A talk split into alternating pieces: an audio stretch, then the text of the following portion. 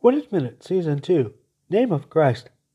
Last time we highlighted the name Joshua as one correct, albeit shortened, form of Christ's God given name, translated to English, with the meaning Jehovah is salvation, rather than another regarded name, Jesus, given by Caesar.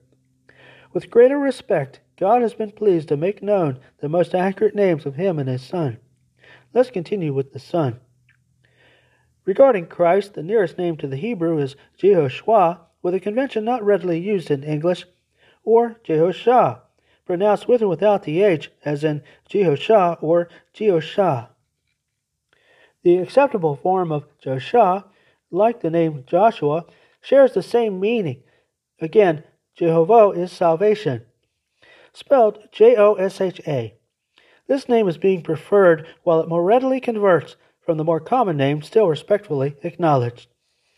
Reference 4, 522.